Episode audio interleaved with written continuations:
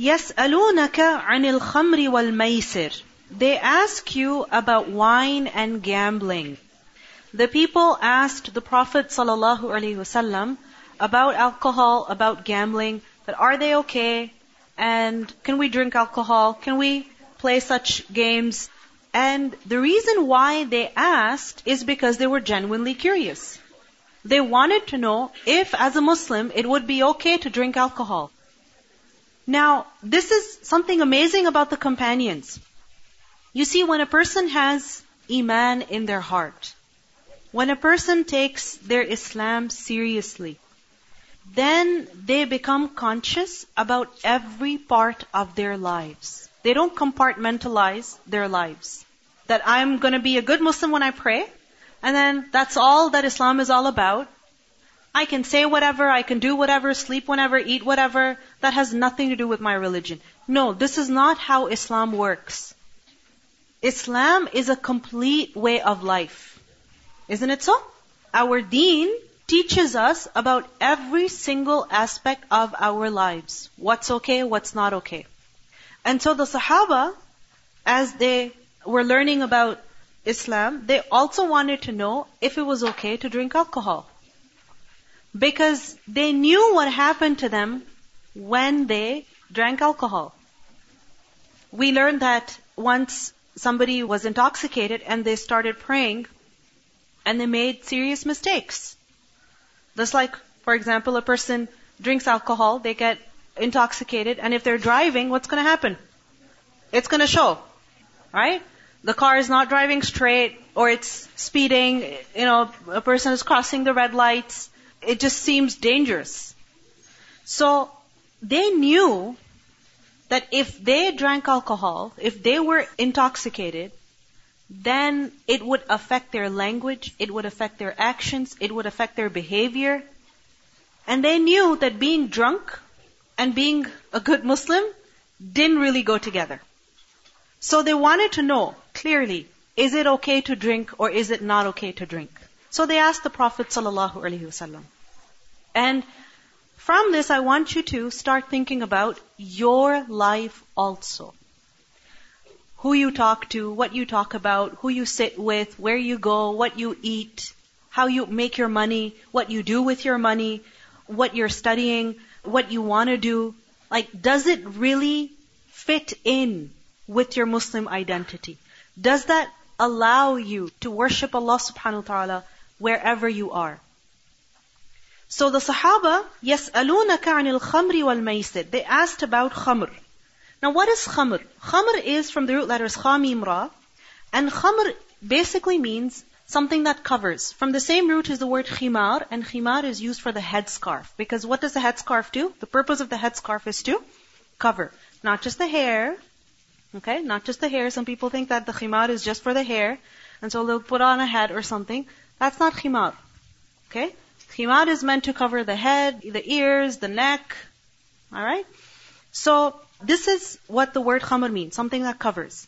Now, alcohol or wine is called khamr. Why? Because it covers the senses, the mind, the intellect of a person.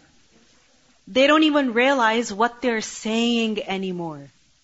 They don't even realize how they're walking, what they're doing, where they're sleeping, who they're sitting with, what kind of actions they're doing. Why? Because the intellect is covered. وَالْعِيَاذُ billah, this is a humiliated state that a person can be in. That a person's intellect is covered so he or she doesn't even know what they're doing, what they're saying. And I'm sure you've seen people who are under the influence of alcohol, or you've seen videos, and it's very sad. It's very sad. So, this is what khamr is, and basically, khamr is, Islamically speaking, khamr is something that intoxicates. Okay? Khamr is something that intoxicates. Ma khamar al-aql. What covers the intellect, meaning it intoxicates. Alright? Don't think that every alcohol is an intoxicant. Because rubbing alcohol, if you drink it, you're not gonna get high, you're gonna die. Right? Denatured alcohol, like for example, if a person were to get a bottle of perfume and they read, oh, it's got alcohol in it. Let me drink it. No, it's going to kill them before it's going to make them high, right? Or it's going to intoxicate them. So remember this rule that if something's going to kill you before it's going to intoxicate you, that's poison. That's worse. Okay? Here we're talking about what people drink in order to get intoxicated. Whatever it is called. It could be given many different names depending on how it is made, how much is the alcohol content. So this is khamr. And remember that we learned that every muskir is haram. Every intoxicant is unlawful. Meaning anything that covers a person's intellect is not lawful. Whether it is a liquid that is drunk, or it is something that is taken in, in the form of a fume, smoke, I don't know how else to put it, or it is injected into the body, or is taken in the form of pills, alright? If it's going to cover the intellect, if it's going to intoxicate a person, whatever it is called, it's not cool. It's not okay. Not allowed. Wal maisir. What is maisir? Maisir is from the root letters ya, sin, ra. Yusr is ease. Okay, so maisir is basically gambling. Why? Because through gambling, a person can easily acquire a whole lot of money without really using any of their skills. Okay? Like for example, if there is a competition, okay, where you are supposed to go through an obstacle course. And if you go through the entire obstacle course and at the end you win a huge prize, like let's say $50,000, that's not maisir. Why? Because you went through the obstacle course. You jumped, you fell, you climbed, you swam, whatever. Right? You did a whole lot to get there, to win that prize. Maisir is, the Arabs, basically Maisir, they would call a certain game, it was an ancient game of gambling, which they played with arrows. Okay? Arrows that did not have any feathers at the back nor any heads, basically sticks.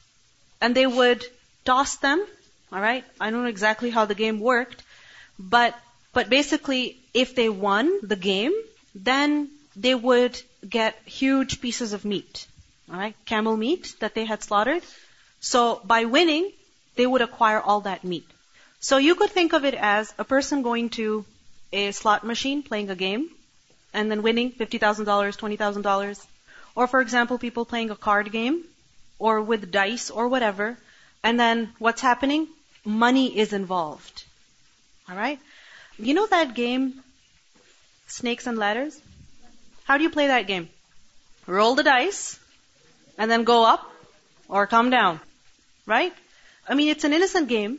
There's no money involved, which is why it's okay. But if there was money involved, it would not be okay.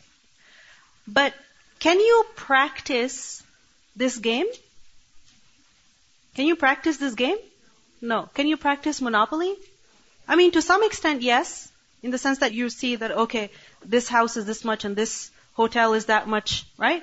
There is some knowledge required over there. There's many games that you can practice and get better at. But dice games, like for example snakes and ladders, you can't get better at it. It's pure luck. Isn't it? Pure luck. So this is what gambling is. That when there is money involved and through a game of chance, you're winning money. You understand? Through a game of chance, you're winning money. So this is what Maisir is. And this is something we should be careful about because there was a time when this was only in casinos or in bars, but now it can be on your phone. Hmm? It can be online. It could be outside a grocery store. You just go to a kiosk, you just go download a game and you play a game and you can win a couple hundred thousand dollars. Go ahead. Good question. Arcades. It depends. Okay? It depends. Like, for example, if there's a game in which you have to throw the ball, or you have to shoot something, does that require skill? It requires skill. You can't just randomly throw balls. You have to throw it, you know, you have to aim, you have to throw, and if you hit the target properly, then you win tickets, which you can use for getting a prize or something.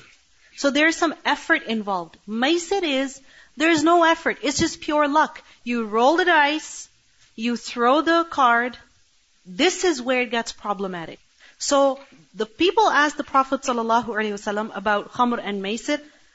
Allah subhanahu wa ta'ala revealed, قُلْ tell them, فِيهِمَا إِثْمٌ كَبِيرٌ In both of them is a great sin. What's the sin in alcohol? I mean, it's haram. Drinking it is sinful. What's the sin in maisir? It's a haram game, so playing it would be sinful. However, Allah subhanahu wa ta'ala also acknowledges وَمَنَافِعُ لِلنَّاسِ There are also benefits for people. Manafir is a plural of manfa, meaning something of benefit. Nun fa'ain is the root. So, while there is a lot of sin in both of them, there is also a lot of benefit. What's the benefit in alcohol? Why do people drink? To forget about their problems. Right? Because they're going through so much stress, they want to, you know, forget about their problems, take a break from life. Isn't it? And sometimes that's helpful. It is helpful. Any other benefit in alcohol? I remember somebody said that, you know, it's so cold in Canada, people drink and, you know, their bodies feel warm. Allahu A'lam. I don't know. But maybe it is so. Right? You don't feel cold. Okay. What else? Okay, very true. That a person may be struggling with anxiety or some other kind of psychological disorder, and taking these drugs helps them feel kind of light so that they can be more normal and socialize with people and, you know, get things done. So, okay, that's a benefit. So Allah subhanahu wa ta'ala tells us that yes, there are benefits for people in this. However, what ismuhuma akbaru min naf'ihima. Look at the text. Look at what Allah subhanahu wa ta'ala is telling us. Look at your book. Ismuhuma akbaru min naf'ihima. Their sin is more than their benefit.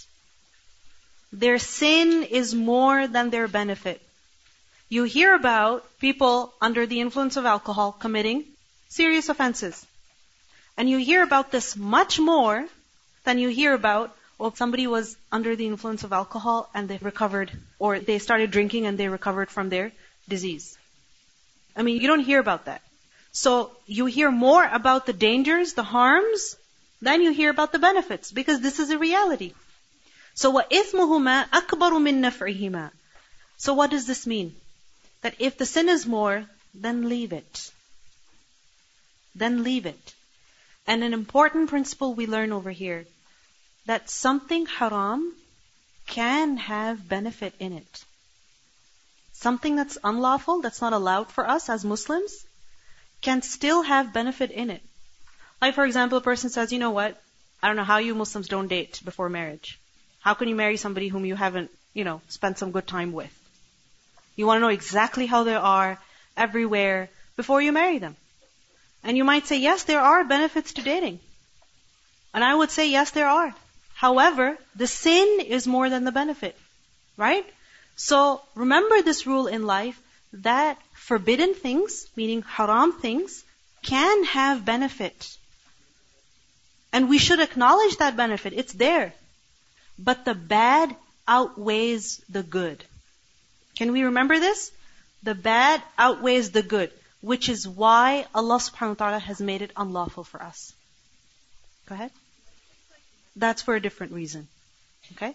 Like medical marijuana, and that also, it's not a blanket statement that it's all okay. No, it's case by case. Because some people, yes, their illness is such that they're in so much pain, for pain relief, medication would poison them, it would be more harmful for them as opposed to some drug, right? So, I mean, there are papers written on this. There are uh, that scholars have given, but there's no blanket statement. There's no yes or no. Okay? It's case by case. Go ahead. Thank you so much for pointing that out. That gambling can also be addictive and dangerous just as alcohol is. Because people want to keep gambling. One game is not enough. One or two games are not enough. They keep going back to it. And then when they run out of their money, what do they do? They steal other people's money. And then sometimes people will commit other sins to acquire money easily for the sake of drugs. People will sell sex in order to make money quickly so that they can buy their drugs. So you see, if Allah has made something unlawful, there is a reason. Everything that Allah subhanahu wa ta'ala has made unlawful is like a door of evil that has been closed for us. Think of it this way. If you open a door, whatever's inside is gonna come. And by making one thing haram, Allah subhanahu wa ta'ala is protecting us from many dangerous things. Many harmful things. So وَإِثْمُهُمَا أَكْبَرُ مِن نَفْعِهِمَا You hear about scandals and, you know, people in good positions, right, in the corporate world, getting addicted to gambling, and then money laundering, and there's so much evil going on behind the scenes. Why? Just so that they can keep gambling. So the sin is more than the benefit. وَيَسْأَلُونَكَ And they ask you, مَاذَا يُنْفِقُونَ What they should spend. They ask you about what they should spend. The thing is, alcohol is not cheap. Drugs are not cheap. They're expensive. Are they? Are they cheap or expensive? They're expensive. I mean, why do you think people end up homeless because of the fact that they're addicted to alcohol or drugs? Why? Because they've used whatever money they had for alcohol, for drug abuse, and now they've got nothing left. Right? Now, the thing is that when a person has extra money, right? Extra money, what does he think? Let me have some fun. So for example, when you have extra money, you say, okay, instead of going to Tim Hortons, I'll go to Starbucks. For example. And alhamdulillah, that this is as far as you will go. Right? But Allah subhanahu wa ta'ala has also set a boundary over there, right? That okay, have fun, but there is a boundary. For people who don't have that boundary of halal haram, what happens? When they have extra money, they've gone to Tim Hortons, they've gone to Starbucks, more fun. Right? So let's go to that place and order that drink and order that drink and spend some money there. Alright? This is how a person ends up in gambling also. Let me use the extra money to make some more free money. Look at the Sahaba. They asked, what should we do with our money? Where should we spend?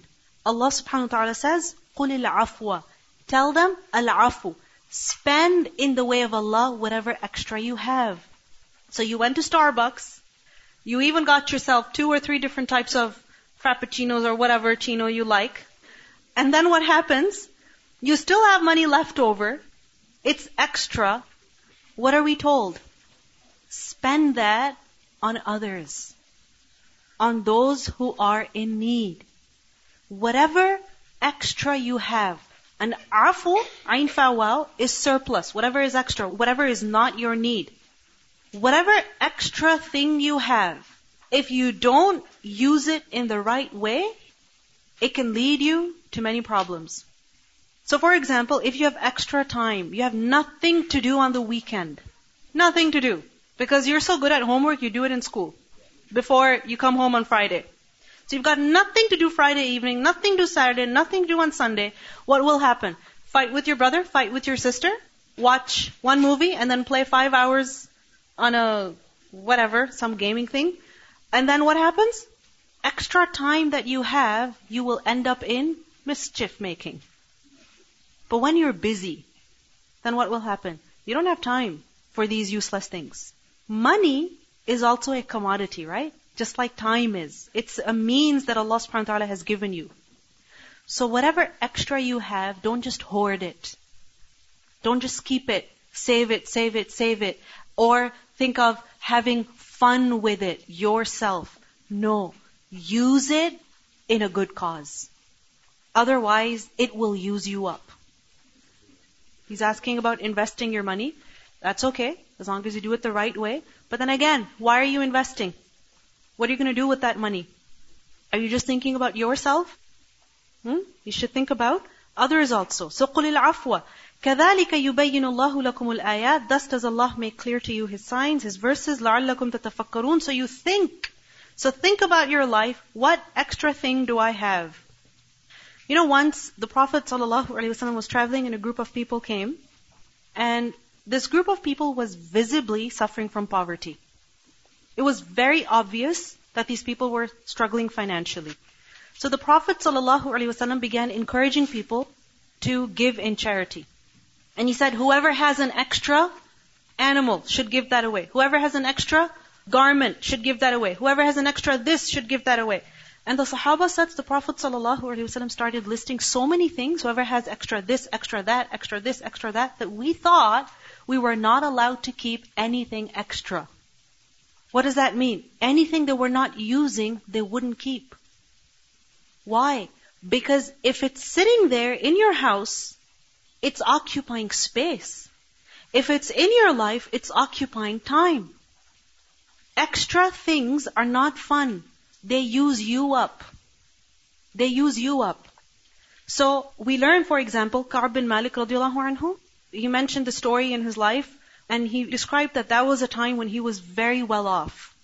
Okay? He described his state as being very rich.